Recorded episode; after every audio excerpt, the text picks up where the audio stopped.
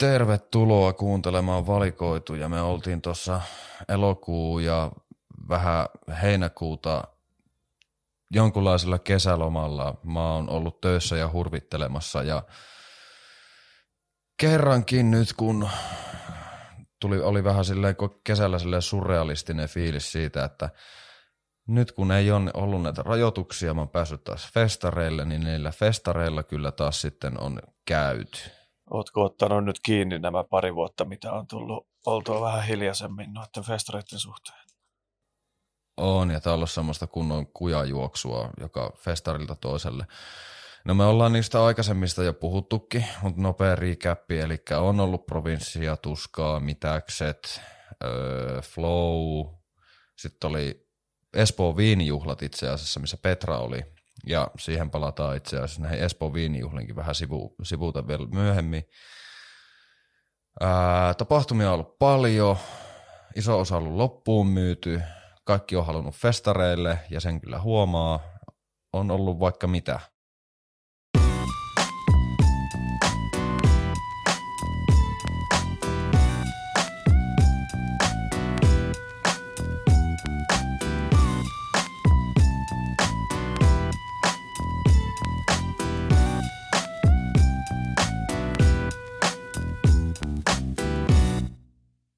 Nopeat kuulumiset, mitä sä oot tehnyt tässä näin niin kuin mitäksien jälkeen?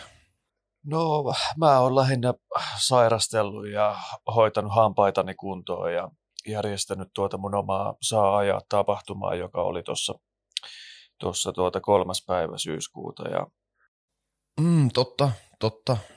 Ei nyt mitään sen suurempia. Jännitin myös, että olisinko päässyt tuota opettelemaan tuota bändien live-miksaamista, mutta ei nyt tänä syksynä napannut, että ehkä tuossa niin alkuvuodesta sitten pääsen harjoittelemaan sitäkin puolta. Mut, kyllä, kyllä. Mutta tota, tosiaan Nortuf Hellissä tuli oltua ihan extempore ja lähdin sinne sitten. Se oli tuossa elokuun puolella ja pitihän sitä lähteä katsomaan, että miten kaverit on järjestänyt ensimmäistä kertaa tuommoinen pilotti, pilottifestari, jonka nyt on pitänyt tapahtua jo kahden vuoden ajan, mutta sitä on lykätty ja lykätty, mutta saatiin vaan maaliin tämäkin, tämäkin tuota festari lopulta. Terkkuja sinne Kronoformin äijille siellä tuota, has, äh, at-nimimerkillä Tyvesti, eli tämä, tämä Niko Petteri.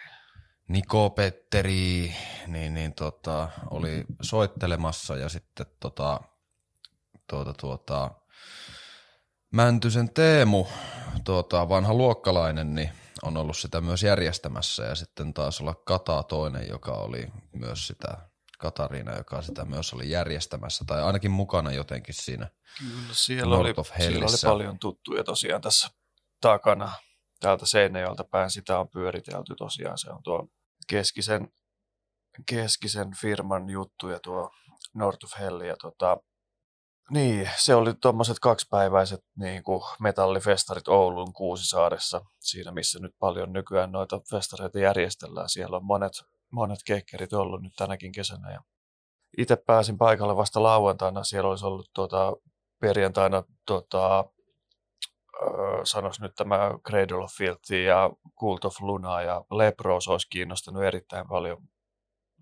Tota, sitä en ole vielä ikinä nähnyt livenä muistaakseni tai sitten ehkä on, mutta se olisi nyt niin kuin asialistalla nähdä Lepros livenä nykykunnossa. Ja lauantai-päivänä sitten ajeltiin sinne paikan päälle ja päästiin sisälle tuota alueelle, saatiin tosiaan kaverin kanssa ilmaiset liput ja vielä niin kuin upgradeattiin sitten vippi, vippipassit kaulaan siinä sitten vielä ennen kuin päästiin sisälle. Ja ihan vain sillä, kun siellä oli tota vesisadetta semmoista pikkutihkua aina välillä, niin kysyin sitten kaverilta, joka siinä lipun myynnissä oli tai siinä passipisteellä, että no onko siellä joku teltta siellä vippipuolella, että pääsee sateen suojaan sitten, että jos, jos iskee paha keli, niin ihan sen takia pelkästään otettiin ne vipit siihen päälle ja siitä vipistä vähän enemmän myöhemmin sitten mä voin kertoa, miten hyvä, hyvä tuota järjestely siellä oli, mutta tosiaan nähtiin ehkä kaksi viimeistä biisiä tuota Sealand Ardor yhtyeen tuota esitystä ja siellä oli kyllä niin kuin yleisö selkeästi lähtenyt katsomaan tätä bändiä, että se on, se on viime vuosina noussut tuolta niin kuin alternative underground metallihommista vähän niin kuin isommalle tapetille. Ootko sä kuullut tästä, tästä tota erikoisyhtyeestä? Ootapas nyt, se oli Hetkinen, hetkinen. Se oli tota, tota... Se yhdistelee, si- joo, se yhdistelee tosi paljon kaikkea. Joo, Jatsia ja bluesia ja metallia ja kuoromusiikkia, noisee ja kaikkea tuommoista. Siellä oli ihan taustalaulejat, semmoiset niin kuorolaulejat mukana ja oliko jopa kaksi eri rumpusettiä, kaksi rumpalia ja oli aika erikoismeininki, kunnon semmoinen saarna, heavy metal saarna tyyppinen keikka. Sen verran, mitä nyt ehdittiin lopusta näkemään.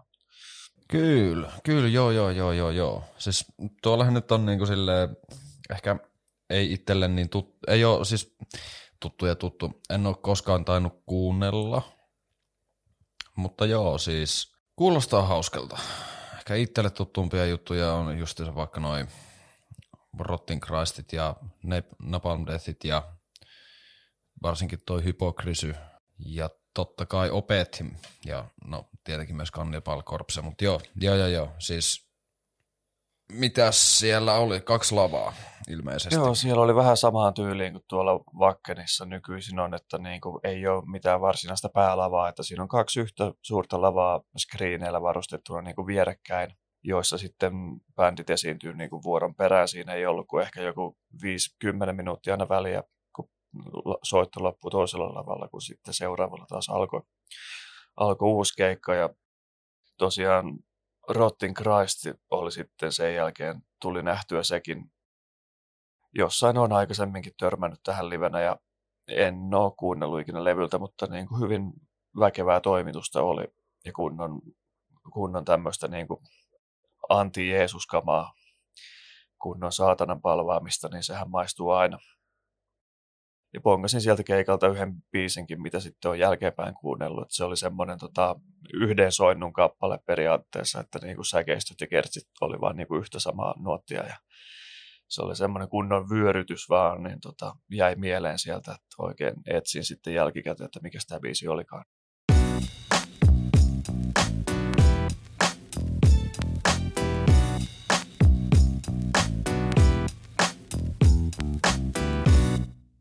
Voisi tota kertoa tuosta, että sieltä oli sitten loppunut kahvi kokonaan tuota iltaa myöden, että ei ollut niinku päkkärillä, ei ollut niinku työntekijöille eikä bändeille kahvia. Ja sitten kun yritettiin etsiä sieltä alueen puolelta kanssa niinku iltakaffi, että pysyisi vähän silmät vielä auki hetken aikaa, niin ei miltään pisteeltä ei saanut edes kahvia. Se oli vähän niin kuin ankea juttu, joka nyt yleensä kaikissa suomalaisissa tapahtumissa yleensä niin kuin on kahvi tarjolla, niin Tuo vähän samanlainen, silleen periaatteessa samanlainen tilanne kuin Espoo viinijuhlilta loppu viini. Kyllä, kyllä.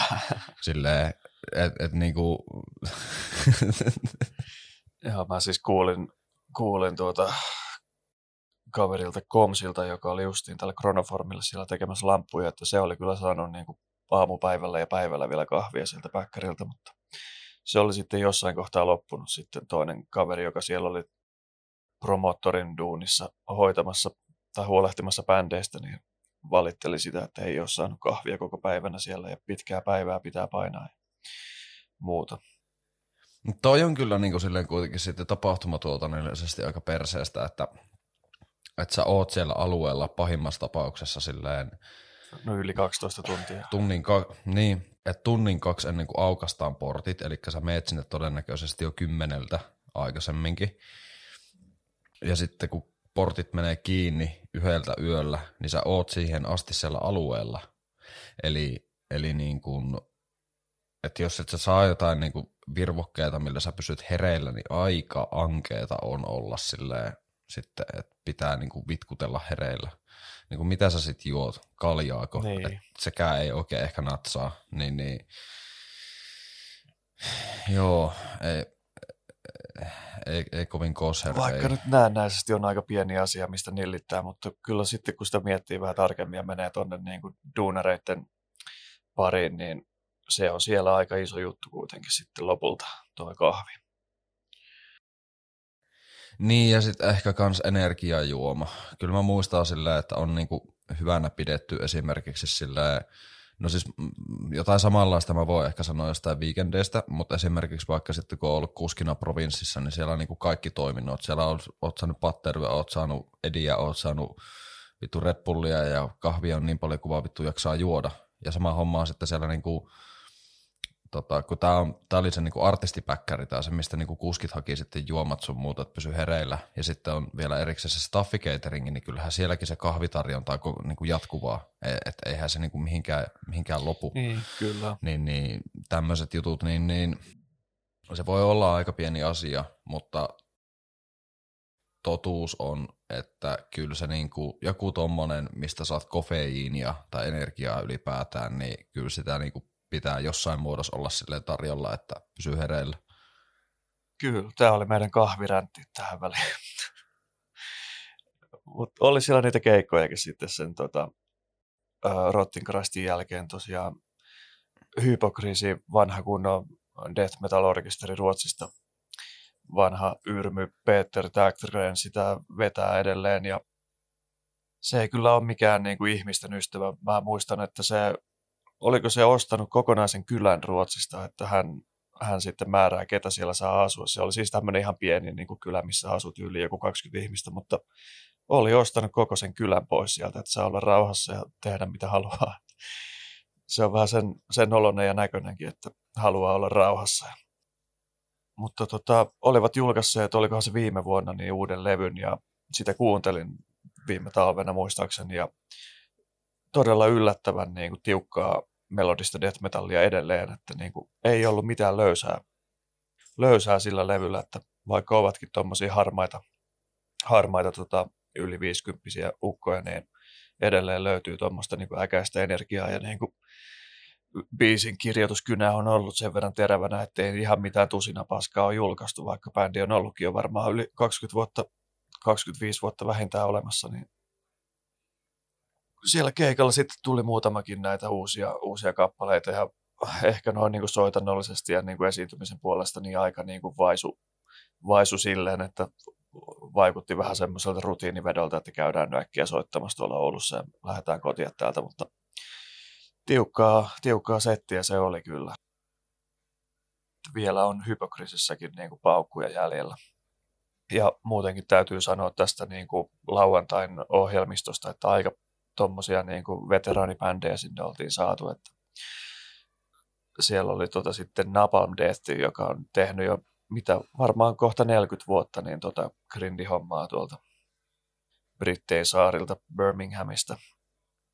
Ja olen nähnyt sen kerran aikaisemminkin, se on niinkin absurdia, että meillä rytmikorjaamalla sen ei olla esiintynyt Napalmdesti aikaisemmin, ja se oli sielläkin hyvin viihdyttävä, ja niin kuin ihan sai niin kuin nauramaan silleen hyvällä, että oli niin naurettavan tiukkaa soittamista ja niin lujaa, lujaa tota, vauhtia menivät eteenpäin, että tuolla Oulussa oli sitten sama homma, siellä yleisö otti kyllä hyvin, hyvin vastaan tuon tuota, nappiksen ja se oli aika pitkälti myös tämmöistä kuivaa britti stand-upia se tota, tämä laulaja Barniin välispiikit sun muut, että siellä välillä vähän saarnattiinkin ja välillä sitten heitettiin tämmöistä kuivaa läppää ja meininki oli kova ja kunnioitettava kyllä, että siinä tota, perätysten samalla lavalla esiintyivät Napalm Death ja sitten sen jälkeen Cannibal Corpse, niin molemmat oli tälleen niin kuin hyvällä tavalla naurettavia silleen niin kuin, oli vaan niin hauska nähdä semmoinen bändi, joka soittaa niin vitun teknisesti ja nopeasti ja tiukasti ne biisit, että ei mitään järkeä. Että se, se, on kyllä kunnon semmoinen tehkääsperäs momentti aina, kun näet jonkun tuommoisen extreme metallibändin livenä. M- miten hullua se onkaan. Niin, se. Cannibal Corpsekin sekin on ollut niin kuin yli 30 vuotta varmaan. Niin kuin, ja joo, onkin yli 30 vuotta vanha bändi, niin samat ukkelit siellä edelleen niin kuin juoksuttaa sormia otellautaa pitkin aika vikkelää ja rumpalit tykittelee tuplia ihan kyrpänä ja Corpse Grinder heiluttaa niskaansa niin lujaa, ettei kyllä kukaan pysy perässä siinä. Se on kyllä miehekäs se niska.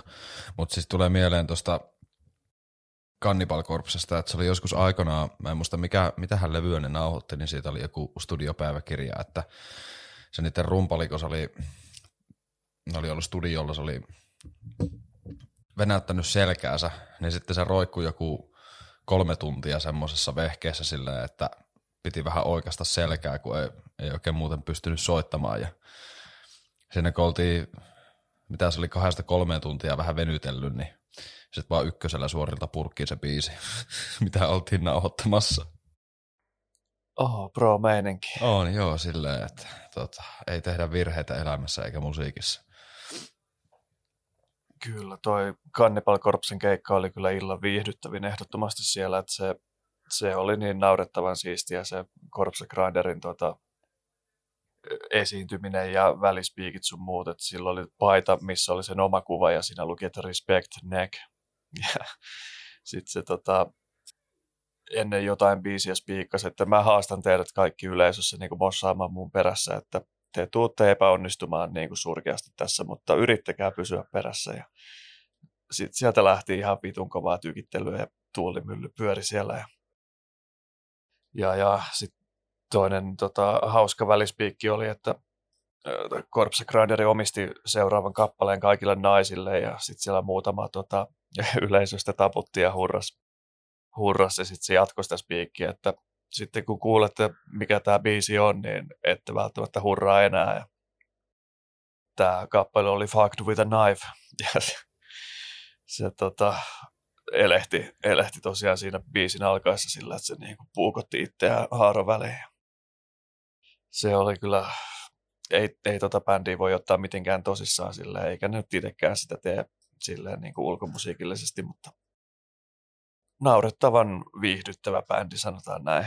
Ja moshpittejä pyöri, siellä, siellä oli kaksi circle yhtä aikaa ja jengi oli tullut selkeästi katsomaan Cannibal Corpsea, siellä oli paljon paitoja yleisössä, yleisössä päällä ja hauska orkesteri. Mä oon sen nähnyt joskus tota, Tuskassa, olisiko ollut 2009 tai 10 aikaisemmin. Ihme homma, että miten ne jaksaa painaa noin pitkään tuommoisella teemalla, ne ei ole poikennut sitä teemasta ikinä, se on vaan pelkkää niin kuin verta ja suolenpätkiä ja kuolemaa se niiden kuvastoja. Kyllä. Mitähän, niillä on joku varmaan 15 levyä tehty siitä aiheesta, että ihan hullua settiä. Kyllä joo, ja sit, sitähän, sitähän on tota semmoinen spin-off Dirties-bändi kuin Cannabis Corpse, missä itse asiassa Corpse Grinderi käy fiittaamassa jollain biisillä. Mä en muista mikä se oli, Joo. Mutta joo, siis kyllä, että se on ja. niinku ihan kieliposkesta tehty ja kyllähän sen huomaa siis, Corpse Grinderihan on tosi kova Vovin pelaaja, sehän on henkeä ja vereen Horde, Horden puolella. Kyllä, silloin tatuoitu Horden logo tuohon forkkuun ja öö, se tota, teki soololevynkin tuossa viime vuonna, se julkaistiin, julkaistiin loppuvuodesta muistaakseni ja aika pitkälti samanlaista settiä on, että ehkä vähän musiikillisesti niin kuin muutakin kuin death metallia, että siellä on tuommoista crossover trashia käytetty ja Corpse Grinderi vaan lähinnä itse laulaa tässä ja joku muu oli sitten säveltänyt nämä biisit siihen, mutta semmoinenkin levy on tullut.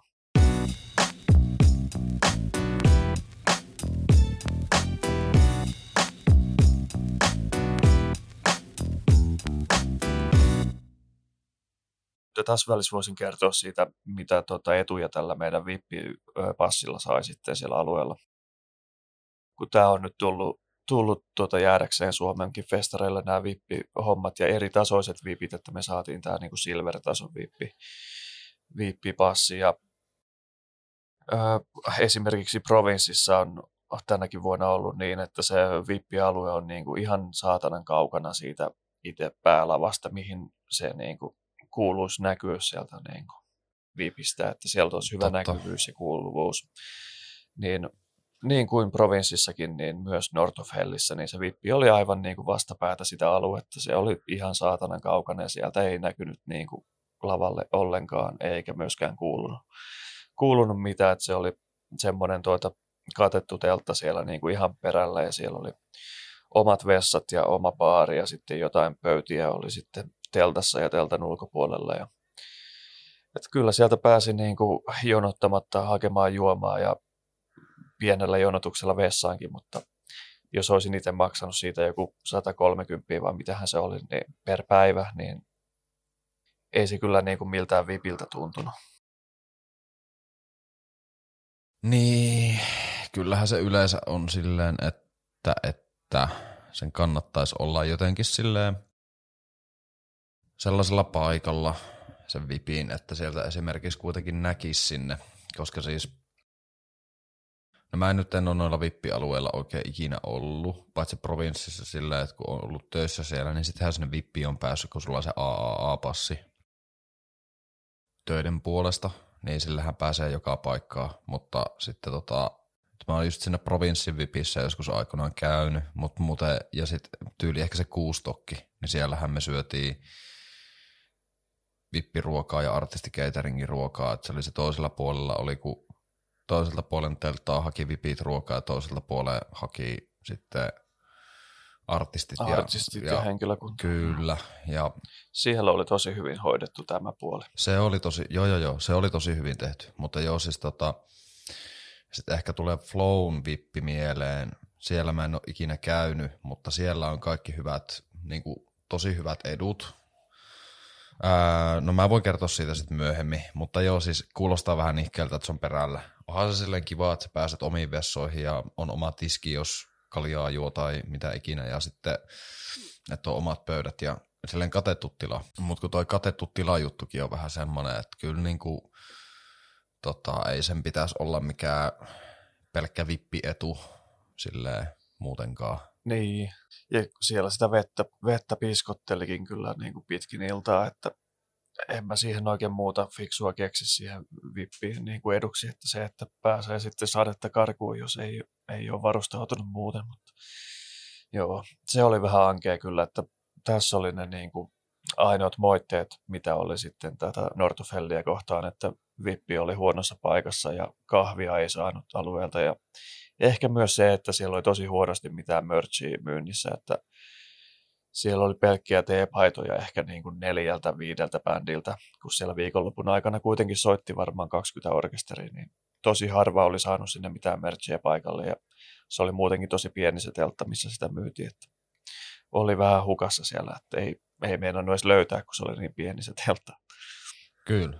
Mutta sitten tuota, siellä soitti vielä toinenkin orkesteri, jonka mä oon nähnyt, nähnyt jo tälle kesää kerran, ja Opeth toimii todella hyvin semmoisessa pimenevässä kesäillassa kyllä, kun valot, valot pääsee oikein oikeuksiinsa ja sitten tämmöiset tunnelmallisemmat biisit, niin siellä pimeässä niin ne kyllä toimii helvetin hyvin. Että tämä oli ehkä vähän lyhyempi keikka, mitä provinssissa oli tämä tota, North of Hellin homma, ja se tosiaan päätti tämän koko festarin, että se oli siinä, siinä tota 11 aikaa illalla aloittivat, niin siellä tuli ne samat biisit, kaikki mitä provinssissakin, ja tuli tämmöistä vähän pidempää, pidempää tota heavy eposta sinne väliin, ja sitten oli pari hempeilybiisiä ja vähän uudempaa tätä 70-luvun iskäproge-osastoa, ja yleisö ei kyllä kauheasti niin kuin mitään riehunut enää siinä vaiheessa, vaikka eihän Opethilla nyt kyllä mitään pittibiisejä hirveästi olekaan, mutta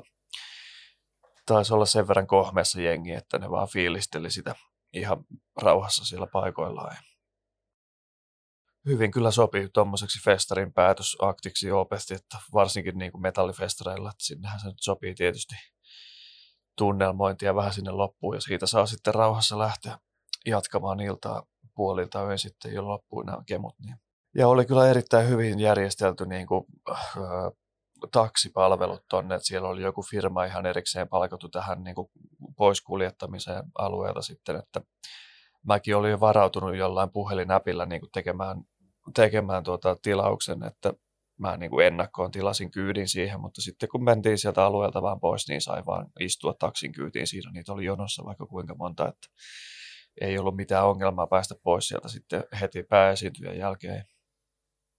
Kyllä ilmeisesti siellä oli joku päälle 10 000 henkeä käynyt tuolla festarilla ja niin kuin mennyt muutenkin hyvin toi, että oli ihan kannattava järjestää. Ja siis toi, että uskalletaan tuoda niin kuin koronan jälkeen tuommoisia tosi niin kuin marginaalisia, tavallaan marginaalisia ja vähän niin kuin vaihtoehtoisia metallibändejä Suomeen, niin suuri hatunnosto siitä Mäntysen Teemulle, joka nämä keikat sinne on buukannut ja promoottorina toiminut ja kantanut tämän stressin niin kuin kolmen vuoden ajan tästä tapahtumasta. Että no kyllä joo, Todella siis... kova suoritus, että nimenomaan se, että niin kuin ei tehdä mitään tavallista ja bändejä, jotka nähdään niin kuin joka kekkereillä joka vuosi, niin todella hyvä ohjelmisto ja hyvin tehty tapahtuma noin päällisin puolin kaikkiaan. Niin ei muuta kuin lisää tämmöistä, varmasti on tilausta.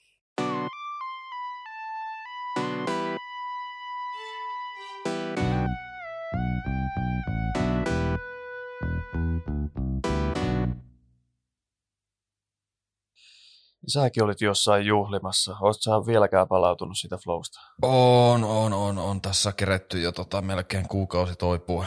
Melkein. Mutta siis, ää, joo, me kolme päivää flowta. Liput ostettiin jo viime vuonna hyvissä ajoin joulukuussa. Kun näin, että King Gizzard ja Gorillatsi kiinnitettiin. No sittenhän siinä kävi sillä lailla, että laulaja, kitaristi Stu McKenzie sillä on Crohnsin tauti, eli maha sekaisin ja Suoliprakaa. Joo, niin sitten tota, ja se, hänhän on niin kuin silleen, että Crohnsilla vissi on ihan tyypillistä kanssa, että ihan hirveästi kaljaa ei kannata tiputella. Kasvisruokavaliolla mennään, että lihakin saattaa olla semmoinen, että hän on vegaani, mutta se ta- taitaa olla ihan vaan myös aatteellisista syistä se vegaanius silleen, tai kasvissyöjä ylipäätään, mutta tota, Peru kissari loppukiertue, sinne saatiin Black Midi tilalle ja sitten joku Peru Blue Balloon Stageilta, niin saatiin nämä kitaravelhot, tämä Do Moktari sinne. Mutta joo, tota, näin nopea läpileikkaus. Mulla oli vielä perjantaina töitä, sitten mä pääsin, kun mä pääsin himaan, niin siinä rupesin vähän sitten juomaan mä yleensä aina ennen festareita nyt tänä kesänä teen. Niin, siis kun olihan mä siis unohtu ihan alussa mainita niin Sidewaysissa, mä aina näitä festareita aina juonut jotakin drinkkejä tai tehnyt itselleni drinkkejä ennen kuin mä oon lähtenyt festareille, niin sama juttu oli nytkin, että parit alkudrinkit ja parit kaljat ja sitten me päästiin lähteä alueelle silleen, että me mentiin rannekkeen vaihtoon ja siitä mä annan kyllä vähän miinusta flowlle, että se oli vaikka niillä on ollut ennakkopisteitä rannekkeen vaiholle, niin toki siinä on myös tämä, että ihmiset ei voi käynyt vaihtaa niitä rannekkeita ennakkoon, ja sitten sama homma, kun me ei myöskään sitä tehty, niin jonot oli rannekkeen vaihtoa ihan älyttömät. Me käytiin sitten lasipalatsilla kampissa vaihtaa meidän rannekkeita. Siitä sitten löytyikin näitä tota podcast-kollegoita, Öky Germasen Antti ja kumppaneita, ja siinä vähän juteltiin niitä näitä, ja vaihdettiin kuulumisia, ja sitten alueelle me oltiin ehkä vähän seiskan jälkeen alueella silleen, että siellä oli joku, joku olisikohan niinku just ollut, oli Ibe, mutta Ibe taidettiin skipata, joo, ja sitten tota, mutta ottaa ihan se aikataulu esille tuolta. Me oltiin perjantaina siellä silleen, että yli Burna Boy taisi aloitella siinä. Sitten Arppaa yritettiin käydä kattoa, mutta se oli ihan tukossa. Ei ollut mitään chanceja päästä sisälle. Sitten justiinsa silleen, että juotavaa haettiin. Ja, tai arppaa käytiin vähän aikaa katsoa. Sitten meillä oli tämä tota, meidän podcastiakin kuunteleva Anton oli siellä alueella, että me perjantaina hengottiin sitten siinä sen kanssa myös. Ja, oli fani meet and greet. Joo, mutta sitten oli Gorillats ja sen mä sanon, että se oli aivan loistava keikka. Se oli, se oli kyllä niin kuin kirsikkakakuun päällä kaikessa. Et se oli kyllä niin kuin silti, vaikka oli vaikka mitään hyvää tuolla festareilla. Niin, niin heti ensimmäisenä päivänä.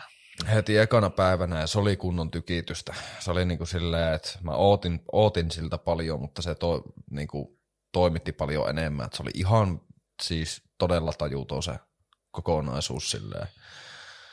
Niin, Gorillats oli siis ensimmäistä kertaa Suomessa esiintymässä ja ilmeisesti teki kunnon tämmöisen fanservicin Suomelle sitten tämän settilistan puolesta. Joo, joo, joo. Se on, se on, se on koko kiertue aika pitkälti ollut, ollut sama, mutta tota, äh, sillä, sillä tota erotuksella, että jollakin tosi isoilla festareilla, niin kuin Primaverassa ja sitten joku Glasgow, mä en muista oliko se Glasgowssa, mutta siis Briteissä joku isompi, olisiko ollut Leedsi tai joku tämmöinen readingi, jompikumpi, missä mun mielestä oli kans Korillatsi.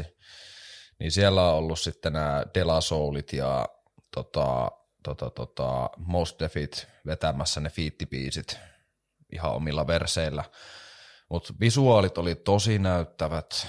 Siellä oli laitettu pöytä oikein koreaksi ja sitten tota, vielä sitten tuli Clint Eastwoodi, Feet, Freddie Gibbs ja se, se oli, oli kyllä melkoinen yllätys. Se oli silleen, että se oli tullut päivää aikaisemmin jo mestoille. Sitten se kävi heittää Gorillatsin keikalla fiitit ja Silloin oli vasta seuraavana päivänä itsellä keikka siellä vai sunnuntaina, kummana, kummana päivänä se oli? Kyllä joo, silloin oli lauantaina keikka sitten. Ja sitten oli Mö Gorillatsin jälkeen ja Mö oli tosi hyvä. Silleen, että sitä on pitkä aika, kun mä oon sitä kuullut viimeksi. Mä en ole sitä nähdä livenä itse. Ei kun on kerran nähnyt, mutta siis silleen, että Mö on ollut muistaakseni kolme kertaa Flowssa, mutta ja sillä oli silloin synttärit mun mielestä myös. Se oli tosi hyvä. Se, me ei koko keikkaa katsottu, mutta sillä oli bändi mukana. Että oli kosketisoittajat ja rumpali ja kaikki, että oli kyllä niinku, se oli tosi hyvän kuulon, että ei ollut vain DJ, joka soittaa sitten taustat, vaan oli ihan koko bändi. Mutta siihen päättyi se, ei me oikein käyty kuin päälavalla ja Red Arenalla ja sitten mä söin jonkun burgerin, mikä oli aika aika paska. Mä taisin vielä sille kännissä räntätä siinä Petralle, että että niin kuin tää, tää on aivan hirveä. ja sitten haukuu sen ruokapaikan, vaikka se muu ruoka oli vissiin ihan hyvää, mutta mä vaan otin sitä burgeria, se ei olisi vaan kannattanut. Mutta tota, lauantai, sitten kävi pikku accidentti, vähän, siellä on siis Rotvalla ja tota, sille, kun sinne rakennetaan, mikä on vähän silleen huono, että pimeällä sä et näe niitä. Ja siinä kävi semmoinen kompastelu accidentti ja sitten vähän paikkailtiin polvea ja nilkkaa, mutta lauantai oli kuitenkin sitten kaikin puolin semmoinen, että kaikki päivät siis oli pääpäiviä, pitää sanoa. Joka päivä oli pääpäivä.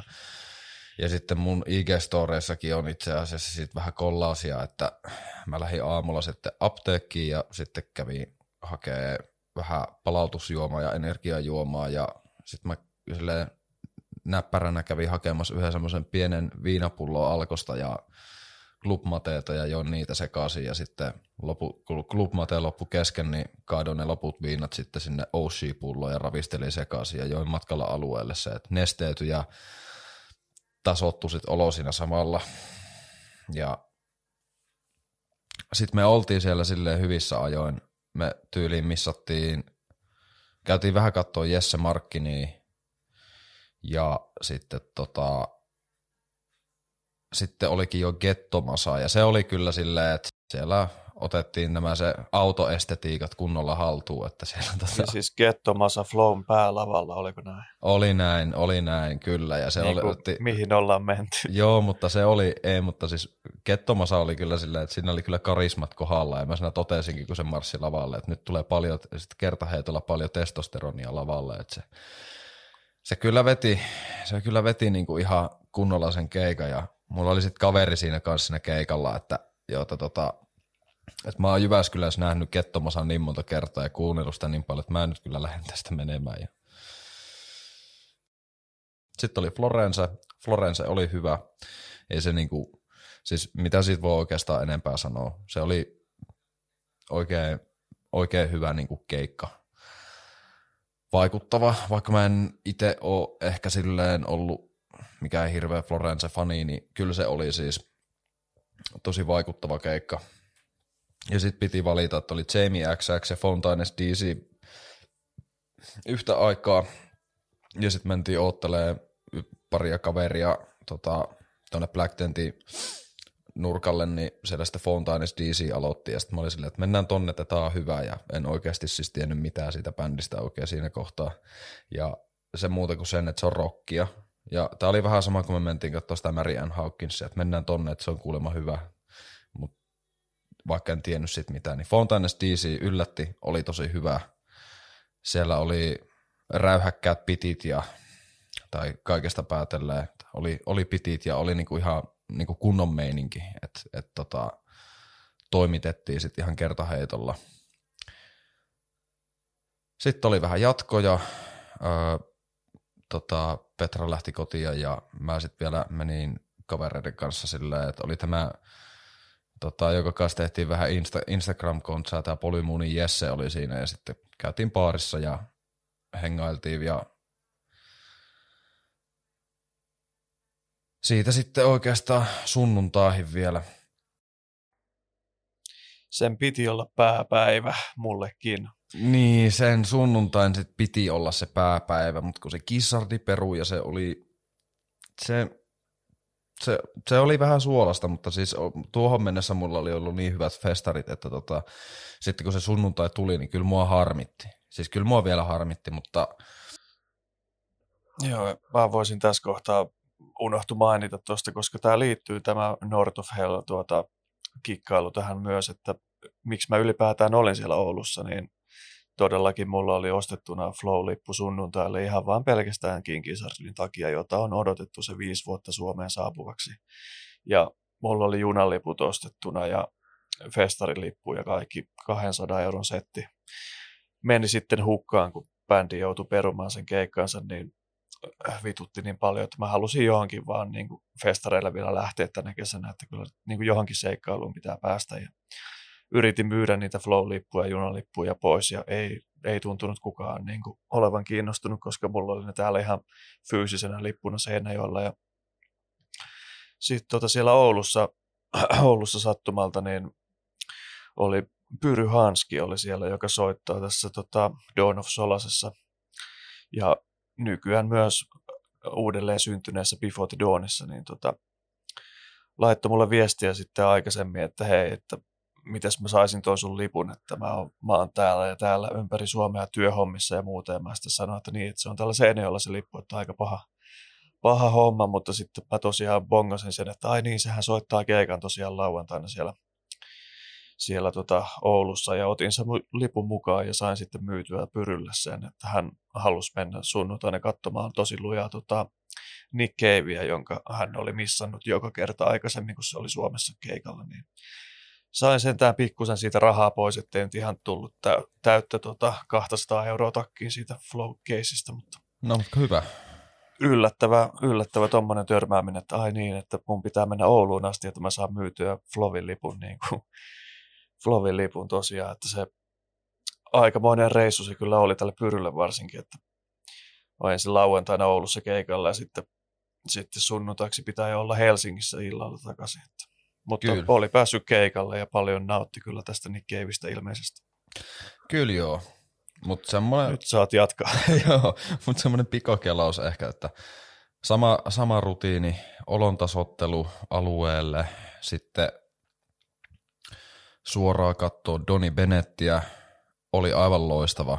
Se oli, siellä oli Ron Jeremy saapunut, Doni Bennett saapunut Ron Jereminä lavalle soittamaan bassoa ja sillä oli rumpali ja saksofonisti mukana ja siellä tuli kaikki bängerit, tuli Mr. Experience ja tota, Konnichiwa ja sitten tuli siltä ää, tota, Le Piano EPltä tuli Le Piano, mikä oli sitten livenä ihan kunnon bangeri. Ja tota, muistaakseni ei jäi Santoriini soittamatta, jos en ihan väärässä ole.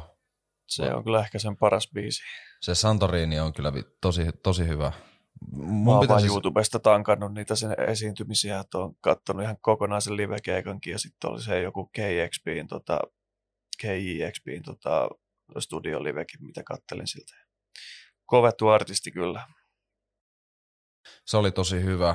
Sitten heti siihen perään oli Kisu ja Kisun spessu keikka, öö, koska lopettaa uransa. Ja siellä oli kyllä niin kuin Kisu laittanut hommat oikein kunnolla isolle, että oli tosi isot visuaalit ja sieltä tuli kaikki omat versioinnit siitä Ruukerin pyhim, eikö, typerykset biisistä ja siitä oli muuten hauskana knoppitietona kumitettu pyhimyksen verse kokonaan pois, että se veti vaan tota, Papru ja Tommi Sokin verset siitä biisistä. Joo, ja tuosta täytyy myös mainita, että mä oon vähintään kahdesta eri musalehdestä lukenut, että sitä väitetään niin kuin pyhimyksen tota, alkuperäiseksi kappaleeksi, että on mainittu niin kuin Kisu vetää tota, typerykset ja sitten on suluissa pyhimys, vaikka se on Rugerhauerin kappale. Et siellä ei ole ollut toimittajat hereillä.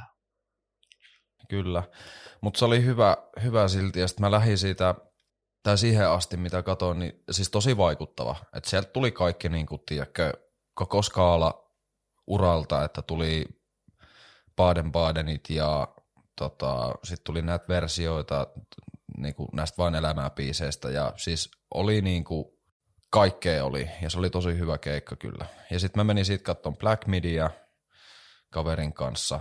Se oli hyvä, mä puolet keikasta katoin, mutta ehkä siihen tilanteeseen semmoinen oikein tekninen kikkailu ei nyt oikein lähtenyt. Sitten käytiin katsoa NS-lainausmerkeissä vippitiloissa, eli tota, tuossa Oranssilla käytiin vähän kattelemaan Mikael Kivanukaa. Ja sieltä tuli ne kaksi tunnetuinta biisiä, mitkä halusinkin kuulla, eli tota, tämä, tämä Final Days ja sitten toi tämä Cold Little Heart, niin mikä se on radiossa hyvin paljon. Ne kaksi ja sitten tota, sit pitikin valita, oli Fred Again, Acid Arab ja Mdo Mokhtaria. Sitten me mentiin katsoa se Mdo Mokhtari, me jonotettiin 20 minuuttia vielä keikaa aikanakin sinne lavalle, mutta oli se kaikki se arvosta. Se oli, se oli kyllä niin kuin sen päivän yksi parhaista keikoista itselle. Se oli ihan älytöntä kitarointia. Sitten sama juttu. psykedelia revittelyä olisi kiinnostanut itseäkin nähdä tämä. Se oli hyvä. Sehän oli Poriatseilla tuossa aikaisemmin joo, kesällä. Joo, kyllä. Ja sitten oli toi, tota, no sitten oli Nick Cave, mutta mä en ehkä ole itse ollut henkilökohtaisesti mikään hirveän kova Nick Cave-fani, että se oli just semmoista no, kunnon paasaamista, mitä se hänen toimitus on. Niin sitten käytiin parit biisit katsoa taas sitä oranssin tilosta, että syötiin siinä ja sitten mentiin katsoa vielä, oli Ballon Stage, eikö niin, sitten mentiin katsoa DJ Koseeta, mikä oli tuolla Resident Advisorilla, että sitten käytiin, nuo, käytiin siinä samalla nuo muutkin lavat läpi ja siellä oli ihan kunnon hyvät DJ-meiningit, että kyllä oli sen arvosta mennä sinne kuuntelee sitä jytää, että oli kyllä aivan saatana, saatana hyvää tykitystä. Ja siitä sitten vielä Balloon Stagelle, mikä oli ihan uusi tuttavuus, Erika de Casier, mikä on tämmöistä soulia ja R&Btä. Mutta se oli Balloon Stagelle ja se oli tosi näyttävä. Se oli siis kyllä niinku tosi hyvää, että siellä on, oli niinku hyvin tämmöisiä houseja, karake-henkisiä vaikutteita siinä, että tuli semmoista hyvin pehmeitä hyvin, hyvin pehmeitä laulantaa ja sitten heti perään tuli sellaisia niin kuin, enemmän vähän bangeripiisejä, että oli kyllä niin kuin, tosi hyvä ja siihen oikeastaan periaatteessa loppukin nuo festarit, että sitten sen jälkeen ei enää tainnut olla kuin Otter Soundilla vielä jotain.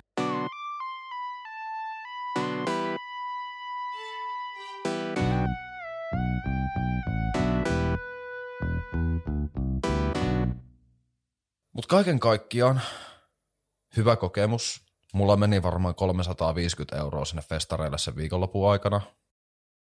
Ää, keräsin myös paljon pulloja ja champagnepulloja ja niin sitten siellä oli semmoisia muovisia champagne-laseja, niin niistä champagne-laseistakin, tiedätkö, sai euron aina. Niin sitten mä menin varmaan, niin kuin, että mulla oli kassissa yli 40 euroa, ja sitten mä vaan vein ne siihen, että me ei voida antaa sulle näistä rahaa takaisin, mutta ei tarvikaan, että mä ostan koko rahalla kaljaa. Ja...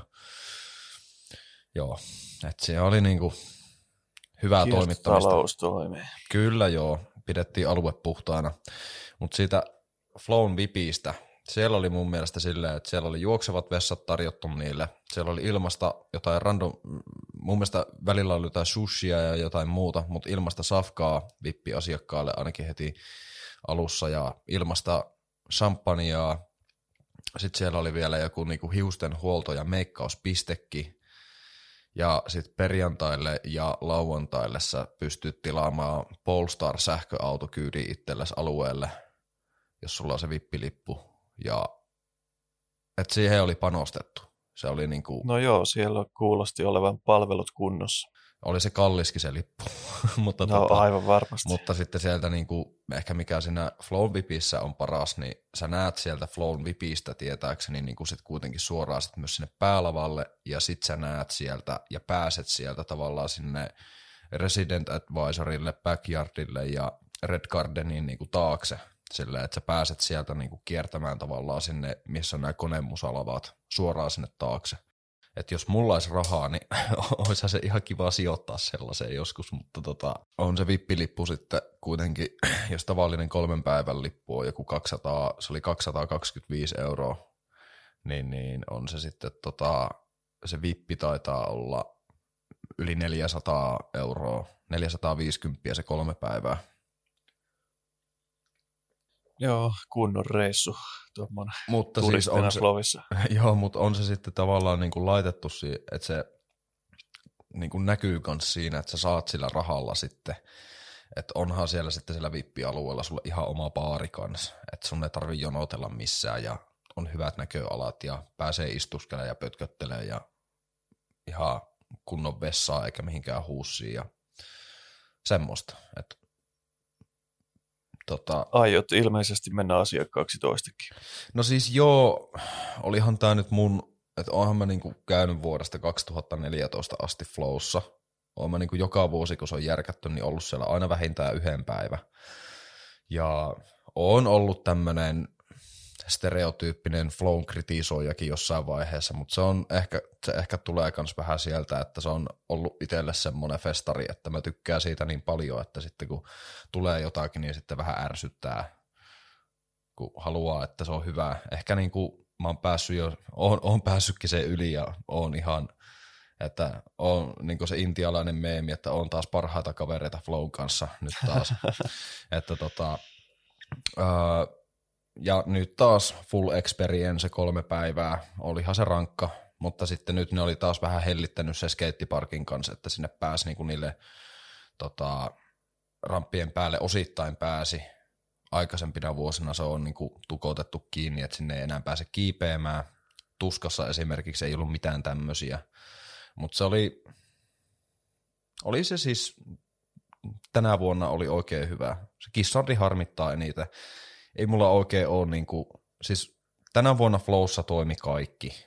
Ei siellä ollut niinku mitään semmoista, tota, tota, tota, siis siinä festarissa silleen, että onhan siinä, niinku, voithan sä kritisoida sitä vaikka mistä, mutta ei niin, se... sitä yleensä tota, mootita, että sinne myydään ihan liikaa lippuja? Oliko ihan tukossa sitten iltaisin nyt tänäkin vuonna?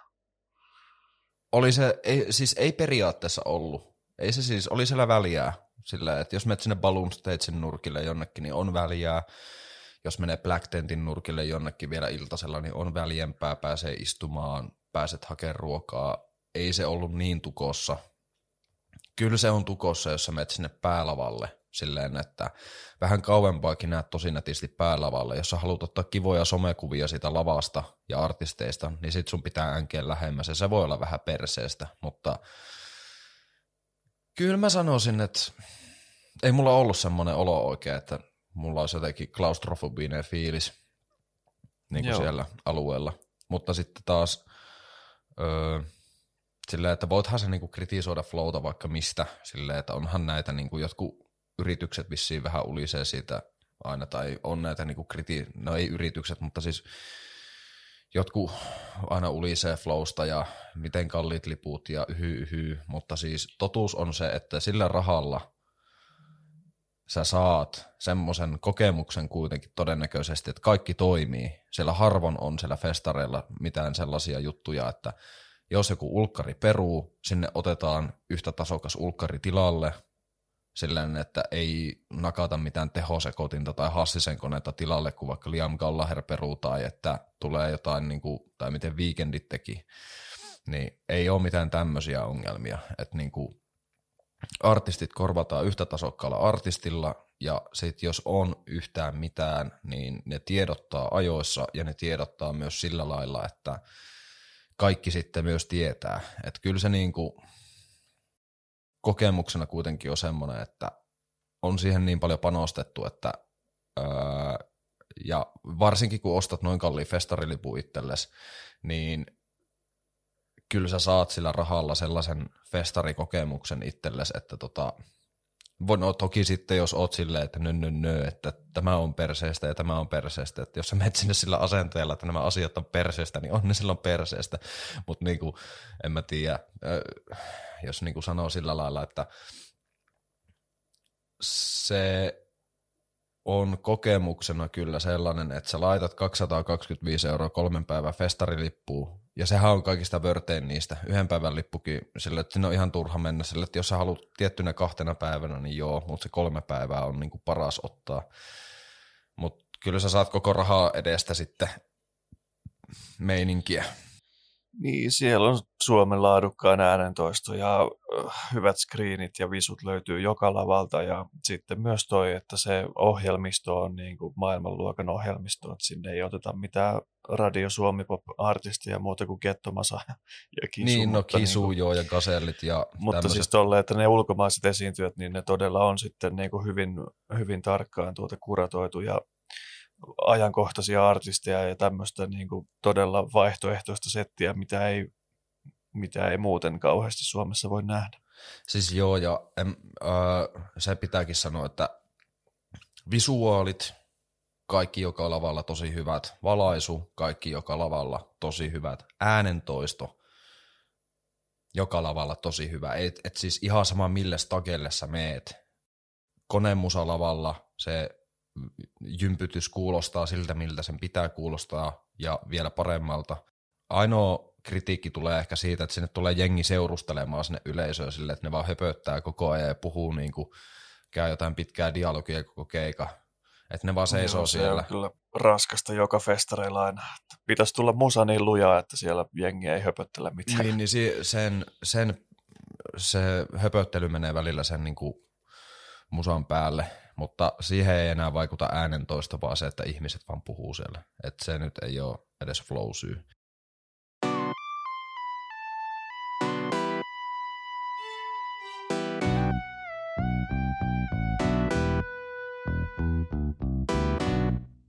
Mutta mennään näistä hyvin järjestetyistä festareista sitten semmoisella aasiisillalla tämmöiseen tota, ylipäätään niin kuin paketoidaan tämä jakso ja nämä me, tämä meidän festarispesiaalitrilogia sillä, että tuota, Suomen Kuvalehden juttuun, koska kesällä oli paljon uutisia siitä, että festareita järkättiin ihan ennätysmäärä, vanhoja niin kuin kokeneita teknikkotyöntekijöitä lähti alalta koronan takia paljon pois, ja sitten tota, isoja artisteja tai isoja nimiä peru niiden keikkoja.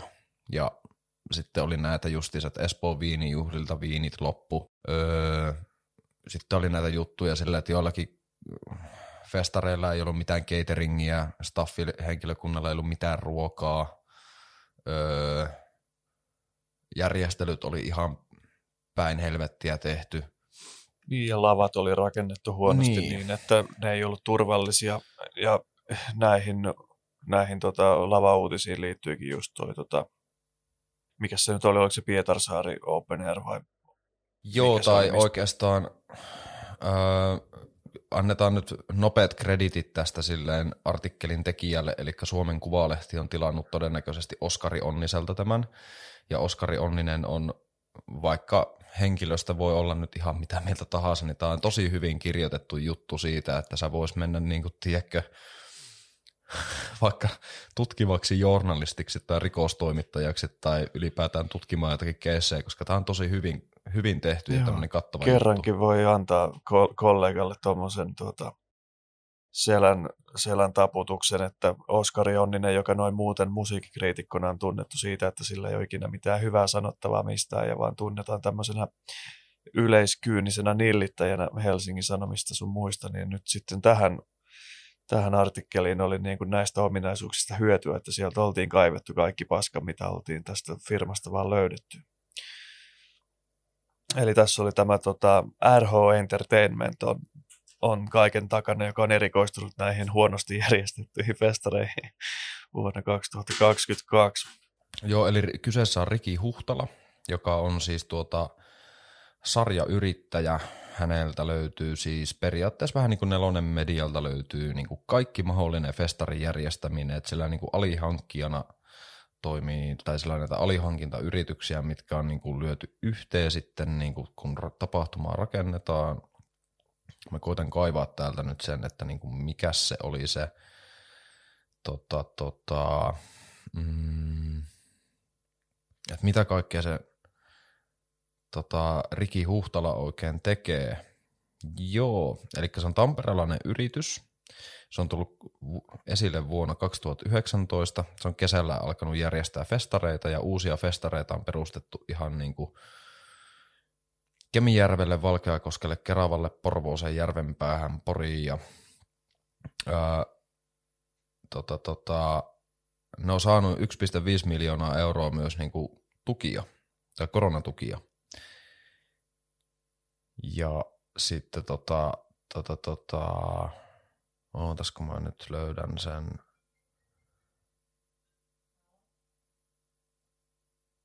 Joo, Jussi Santalahti myi sen, joo se sai tarpeeksi alasta ja se myi sen tota Sandyymi-yhtiön Riki Huhtalalle ja sitten se nimi vaihtui. Mm,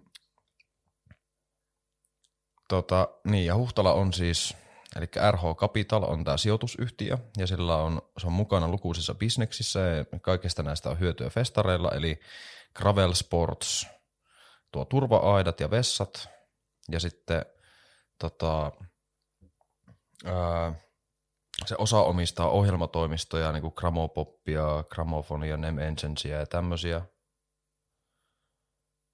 Ja sitten Voice Boys tekee tapahtumatekniikkaa ja RH-festareilla just Clubstaff ja Staff Investorista tarjoaa henkilöpalvelut, juoma-agentit, maahan tuo annosviinipikaarit ja sitten on nämä lippukauppasivut tulee Billerfin yhtiön kautta, eli siellä on niinku se omistaa kaiken melkein, mitä tarvii tuommoiseen niin tapahtuman järjestämiseen. Kyllä, ja Huhtala toimii myös Eppu Normaali asianhoitajana ja keikkamyyjänä. Mutta tota, Riki Huhtala on nyt ehkä niin kuin osa osa tätä paskaa vaan. Se ei ole se pääjehu, jonka takia nämä asiat on mennyt pieleen. Koska onhan se kuitenkin niin kuin osittain tässä mukana, mutta käydään vähän näitä tapahtumia läpi, mitkä nyt meni päin helvettiä. Eli se Pietarsaari Open Airissa piti olla Urja, Hiippi, Accept ja Deep Purple – Kyllä, ja siellä oli ilmoitettu sitten yleisölle joku 20 minuuttia ennen kuin portit olisi kuulunut aueta, että sori, että me ei pystytä nyt avaamaan tätä festaria, että lava ei ole niin turvallinen, että sitä voisi käyttää esiintymiseen. Ja se on vähän paha juttu, että bändi hoksaa, että lava on pielessä. Ja se, mitä niin toi keikkamyyjä on sanonut, että se on niin aika vaikea selittää niille ulkkareille, että kyllä se lava on turvallinen, siinä edellisenä päivänä kaikki suomalaiset artistit jo esiintynyt.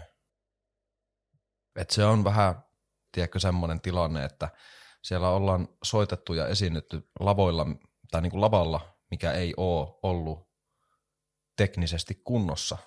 Että siellä ei ollut sivupilareita tai sille niin kuin poikkipilareita ollenkaan lavarakenteessa. Jep, se on aika, aika raskasta, että se kaikki paino on sitten tuota sinne yläosaan tuota keskittynyt sieltä jos jotain olisi napsahtanut poikki, niin olisi tullut aika olisi, ka- se, olisi, se olisi kaatunut ko, niin kuin korttitalous ja lava sen jälkeen. Mutta tota, siellä tämä Juha Ritchie Mattila, joka on siis, se on neuvotellut Deep Purple-keikan, niin se oli sanonut tästä tapahtumasta, että me käytiin sitä rakentamisesta tai sitä lavasta siis vertausta, että puulaaki pesäpallon joukkue olisi laitettu pelaamaan mestaruusliigan jalkapalloa. Joo. Siellä oli siis ilmeisesti tällaista ongelmaa, että nyt koronasta johtuen oli kaikki niin kuin kovat tekijät todellakin lähteneet alalta jo kaksi vuotta sitten ja nyt oli sitten vain saatu tämmöisiä vähän kokemattomampia amatöörejä sinne rakentamaan tätä tapahtumaa ja töihin sinne, että ei ole ollut ketään mestaria paikalla katsomassa, että nämä nyt tehtäisiin niin kuin kunnolla oikein nämä kaikki rakennussysteemit sun muut. Kyllä, niinpä. Ja sitten just niin kuin sanottiin tuosta viinijutusta, niin Kuopiossa ja Espoossa näillä viinijuhlilla loppu viini. Ja nämä viinijuhlathan on siis sitten tämän ää, vaasalaisen, ootapas, oliko se Tommi, Tommi Mäen, joo, Petra tuolta korjas, niin Tommi Mäen tapahtumia. Eli Vaasa-festivaali ja sitten nuo kaikki viinijuhlat, mitä vaan on ollut, niin on samaa konsernia. Sitten tota, teknisten ongelmien takia on peruttu paljon keikkoja, ja sitten, että mistä ne tekniset ongelmat oikein edes tulee. Täällä on just tämä esimerkki tässä artikkelissa, että Bonnie Tylerin konsertissa niin kuin Savonlinna soi-tapahtumassa, ja nuo soi-tapahtumat oli myös tämän RH Entertainmentin juttuja, ja kaikki Rock in the City jutut, Joo, eli pidetään se nyt mielessä, koska siihen palataan ihan justiinsa. Ja tota, Niin Bonnie, Tylerista, Bonnie Tylerista oli sen takia, että se ei voinut, Tyler oli vaatinut sinne tapahtumaan muista poikkeavan mikserin, jota artistin tai festivaalin henkilökunta ei osannut käyttää. Ja siksi keikkaa ei tehty. Ja sitten tota... Tuo ei ehkä mene mulle läpi tuo selitys, että siellä on ollut ehkä joku oikea tai joku toinen syy sitten kyllä, koska eihän tuossa nyt ole mitään Ja, ja status quo oli poistunut myös Karjurokista. Ja mä veikkaan, että siellä Karjurokissa on ollut myös semmoinen tilanne, että se lava ei ole ollut kunnossa. Koska ne on kuitenkin... Joo, siitähän oli ihan siitä alkuperäisessä uutis, uutis tota, jutussakin oli, että se lava ei ollut vastannut niin kuin toiveita ja Riderissa tuota vaadittuja asioita. Joo. Ja sitten osansa tässä artikkelissa saa myös Weekendi. Ja tota, siellä, siellä tota noin, niin on koitettu kaikilla mahdollisilla tavoilla niin kuin estää näitä, niin kuin tätä paskaa levimästä. Ja yksi oli just tämä Post Malone. Ja tota, se oli niin kuin yksi Suomen kesässä niin kuin, tai ylipäätään Suomeen puukattuja artisteja, joka oli todella kallis, tai yksi kalleimpia. Ja tota, tota, tota, sitten siellä oli justiinsa silleen, että tuli tämä group deal, että osta yksi lippu ja saat kuusi ilmaiseksi. Ja se oli lippukaupan virhekuulema, mitä tämä Hardy Luke, joka on tämä promoottori, on sanonut. Ja tota, tämä on siis, mä oon tänne ottanut niinku ranskalaisilla viivoilla ylös näitä juttuja, mutta koitan vielä etsiä ne tästä artikkelista, eli tiivistetään tätä vähän siihen ehkä.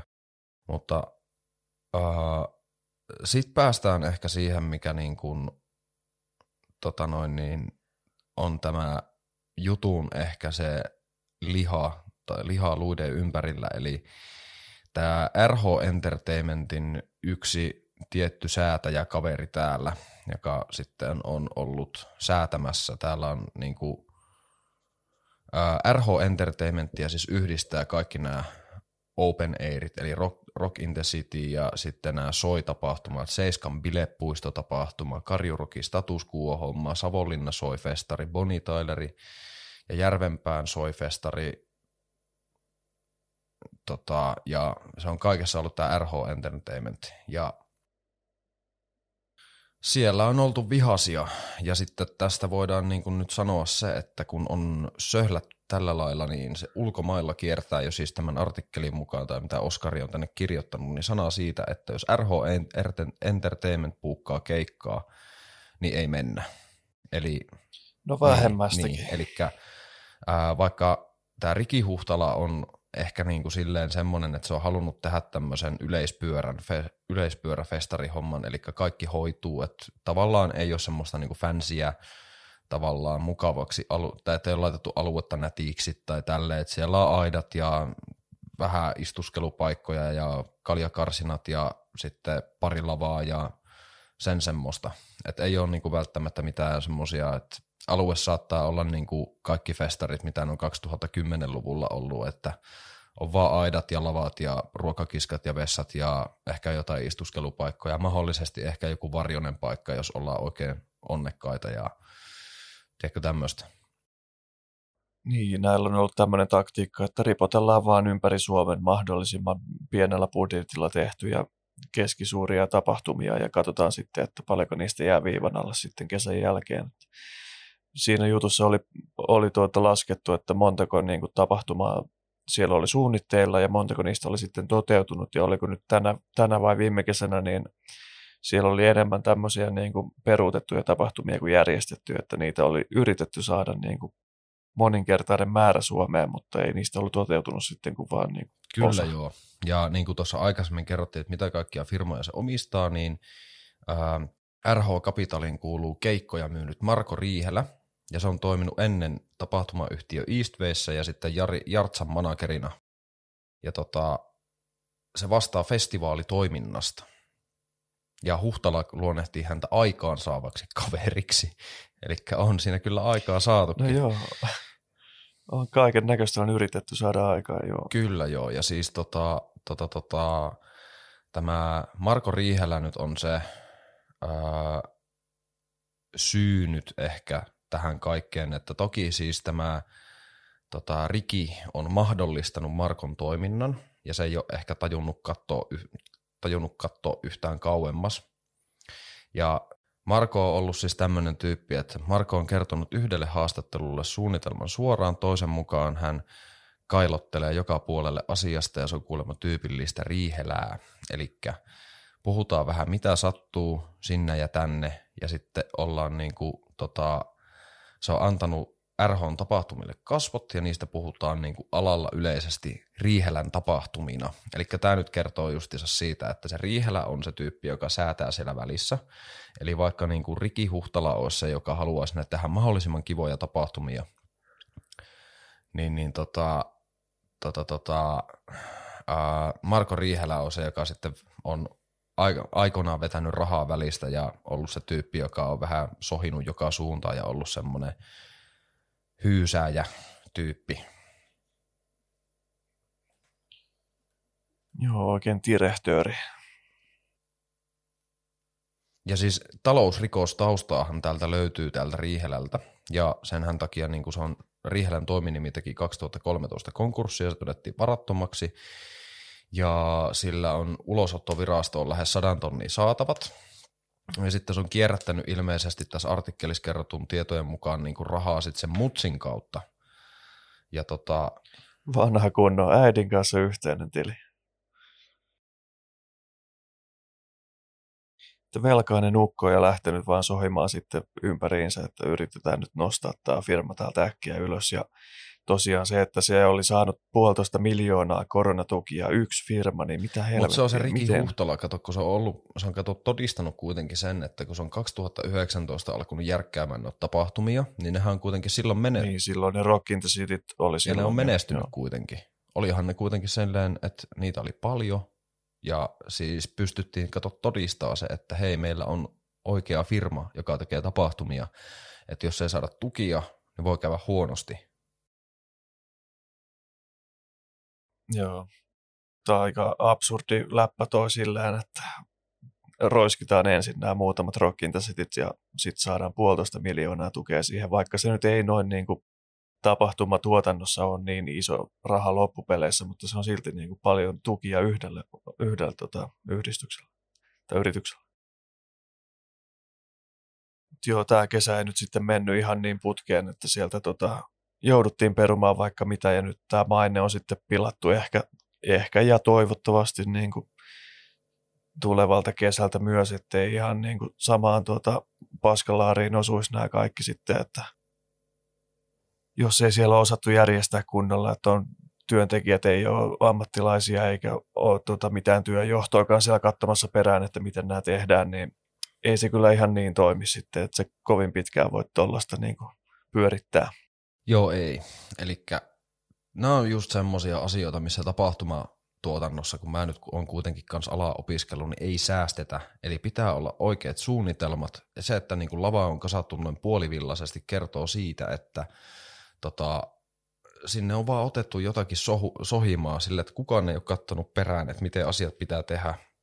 Niin, Tähän siis kyllä. ihan varmasti vaikuttaa se, että tota, alalla on ollut kato jo silleen, että kun on osaavia tekijöitä lähtenyt, mutta ei se selitä kaikkea.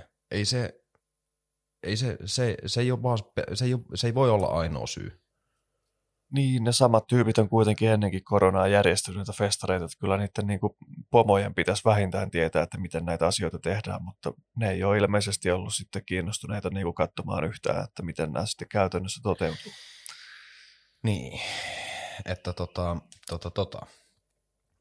Mutta hattua nostan, hattua nostan tota noin, niin siis Oskari Onniselle tästä jutusta, koska tämä on tosi kattavasti kirjoitettu. Ja onhan tässä niinku semmoinen hyvin Oskari Onnistyylinen, kyyninen ulostulo näissä jutuissa silleen, mutta niin, se sopii kyllä. tähän juttuun.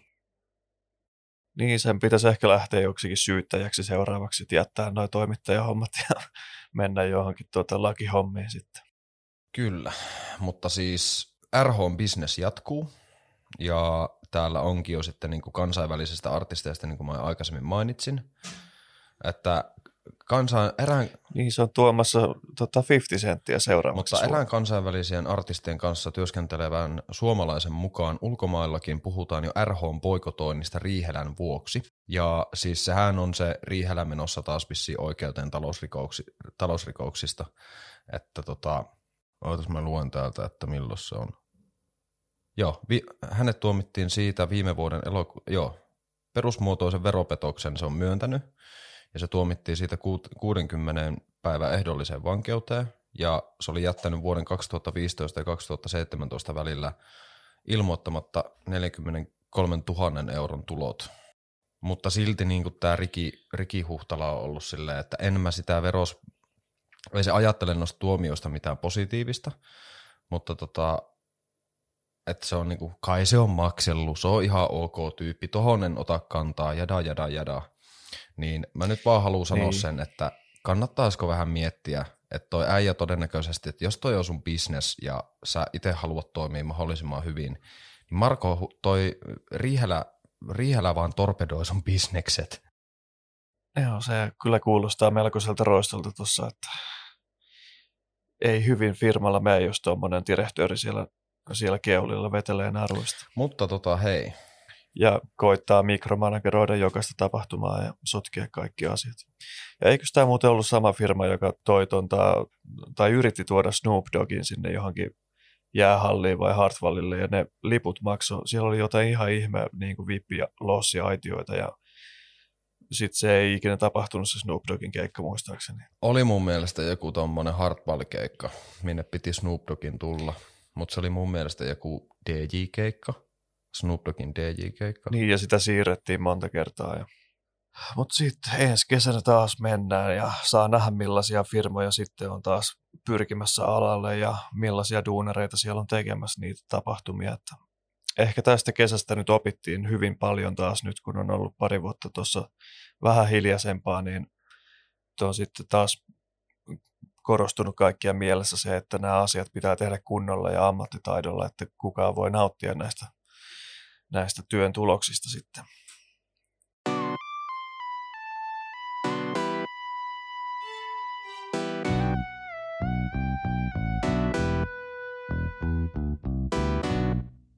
Me viime jaksossa puhuttiin siitä, että me tehdään se soittolista, niin tota, tässä nyt on käynyt vähän sillä lailla, että se on olemassa, mutta mä en ole tajunnut tehdä sitä listasta julkista.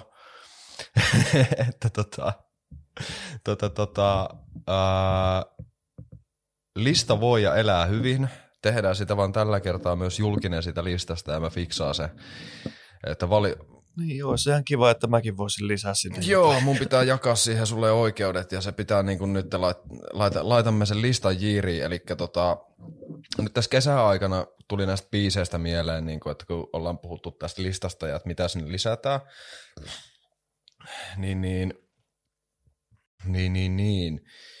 Öö, kesä kyllä oli sellainen, että tai toi Flow-viikonloppu varsinkin sillä, että sieltä lähtee nyt kyllä toi toi Doni Benetti Santorini.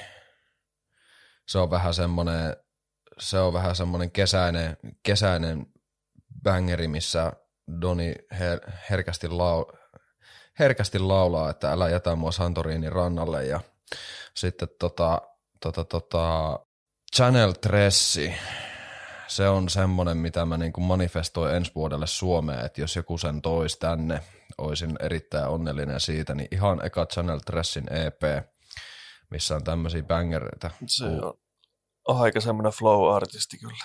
Se on kyllä semmoinen, että se täytyy saada, niin sieltä lähtee toi Channel Tres EPltä kappale nimeltä Controller. Se on todella hyvä. Ja King Gizzardilta on tulossa kolme uutta levyä, laitetaan varmaan niiden, niidenkin tuota kappaleita sinne listalle. Ja entinen Sentenced-vokalisti Ville Laihialla julkaisi suomenkielisen soololevyn tuossa pari päivää sitten, ja mä oon sitä vähän sulatellut, ja kyllä mä oon tullut siihen tulokseen, että sekin on hyvää musiikkia, ja se on lisäämisen arvoista tuonne soittolistalle. Kaiken näköistä jännää ja uutta kyllä löytyy. Sanotaan nyt tässä nyt vielä loppuun silleen, että seuratkaa meitä Instagramissa, heti kun tulee soittolista julki, niin näette sen Spotifyssa ja käykää seuraamassa ja kuuntelemassa meidän hittipiisit tai mitä me ollaan sinne lisätty.